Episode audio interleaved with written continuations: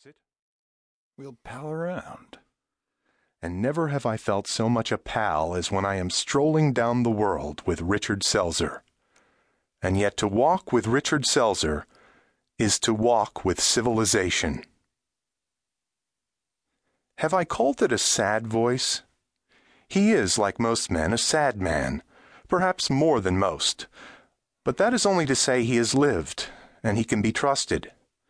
In fact, I would guess that it is precisely the minor key in which he is forced to set his bravest, brightest music that enabled me to hear the whole man and drew us together so effortlessly.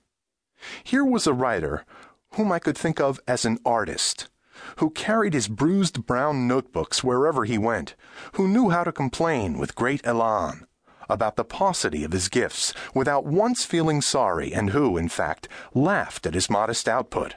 My life's work is one book for Trollope. And discussed his middling pace as one would speak of an antique car that has passed by everything else on the road, but contents its driver as long as it runs. I write 70 publishable pages per year, no more, no less. At the end of three years, I have enough of one of these little books. As he spoke, I could hear down the hall the electronic clamor that facilitates bushels of mediocrity, while this old fashioned pen pusher scratches out a sentence or two of the timeless. Among the Yaddish, as he called them, as in this book, Richard's talent for the artistries of talking stretched its wings and soared highest in short stories, his persona drawing listeners like a magnet. Once in command, this self described scrawny little person, allegedly at the height of his beshrivelment, the prime of his senility, alchemized his life into picaresque adventures whose comedy made believers of us all, doctoring with the healthiest of medicines. I'm an Irisher, he has told me. I'm one of those Irish talkers from Troy. Observing even the oddest shape of listening being Irished into an audience, it amused me to think that Richard and I were both writers with two other professions. He was a surgeon, I am a painter, and we are both men of the theater. I as an actor director, he as a public speaker with a calendar rivaling Dickens, and best of all, as a brilliant raconteur. But his talk was not all story. It sang homage to what pleased him boldly opined on sensitive issues, puzzled and anguished openly over the obdurate problems of life. Once he gave himself up to a talk, he gave with greater generosity, verve, and skill than any talker I have known. I relished listening. I thirsted for more. I wanted to know the man better.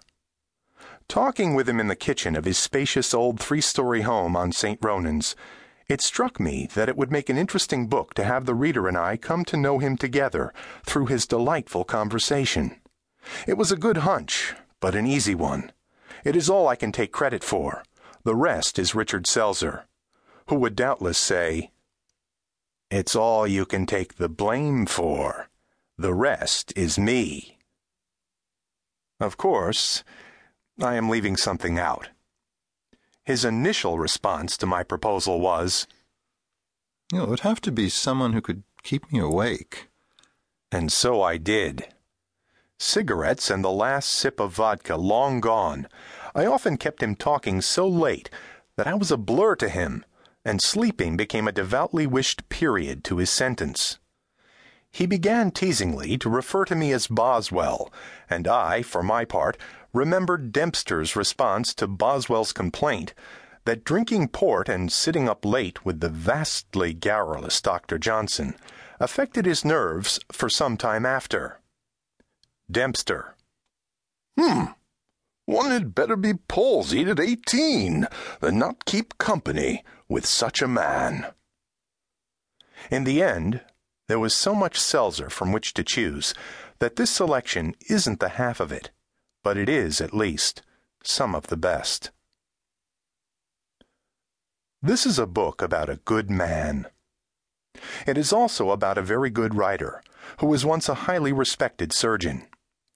Had we embarked upon it ten, even five years previous, it might have been a book about a surgeon turned writer, But Richard Selzer has been out of his practice for years.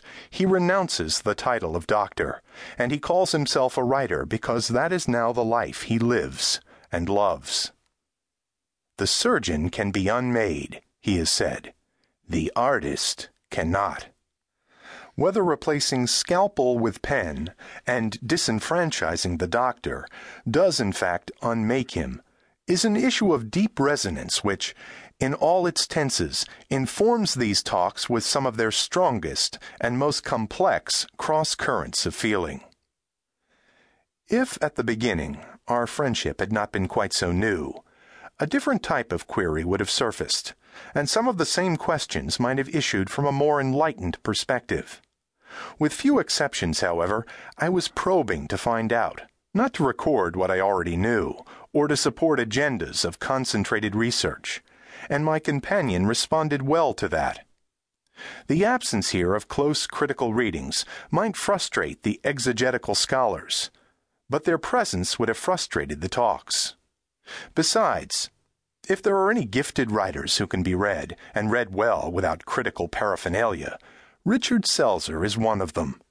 Like most writers, he likes to see an author write well about his work.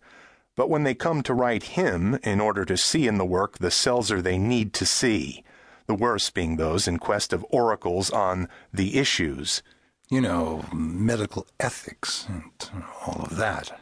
Richard's brain turns blue trying to give them what they need in order to write what they intended to write to begin with. And he can resume putting sentences into a plain spiral notebook until they conjure a few traces of the life he has lived and the world he has imagined.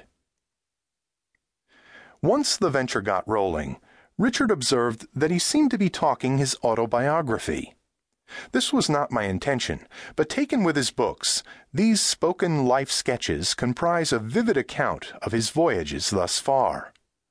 The talks are also a documentary, over a broadly extended moment of present tense, of a man engaged in one of his cherished daily enterprises talking. Talking, best of all, with a friend. Here is a man who believes in talk. Without that, what are we? We're lost. And in a way, this is a book as much about talk as of it. In editing our discussions, I have selected, cut, punctuated, but not in the popular practice of treating the typescript as a draft to be rewritten or restructured to read like a meeting of two pens. As talk is thus improved, it becomes a different art. There is nothing wrong with concocting a fine fiction out of discussion, and the simple act of cutting turns this, too, into a type of fiction but my preference has been to present only the spoken, altered, if at all, only in that it is shortened, to preserve strict chronology, and to regard the various imperfections of language, the groping of thought, the offshoots, the meandering, the jumps ahead, the doubling and tripling back, and even the never getting back to the subject at all, as characteristic of the adventure of good talk, and part of its purpose and its pleasure. Perhaps, too, as a way to discover what is distinctive about the speaker's cast of mind. Talk and thought are as much behavior as anything else. The how is inseparable from the what. Richard Selzer, being an author who has chosen with infinite care every word we see printed upon his pages, I proposed, and he agreed, to keep the transcribed talks out of his study. As some of the talks lasted all day or much of the night, many of these chapters are only a sampling of what was spoken on that occasion. But with the rare exception of minor linguistic adjustments or emendations, a word or two here or there, they are accurate, abbreviated renderings of what one man said to another. If Richard's conversation reads well, it is a tribute to the writer as talker, not the reverse. When we convened these dialogues, he had published five collections a book of short stories entitled Rituals of Surgery, 1974, a collection of personal essays and memoirs entitled Mortal Lessons Notes on the Art of Surgery, 1976, and three combinations of short story, personal essay, and memoir Confessions of a Knife, 1979.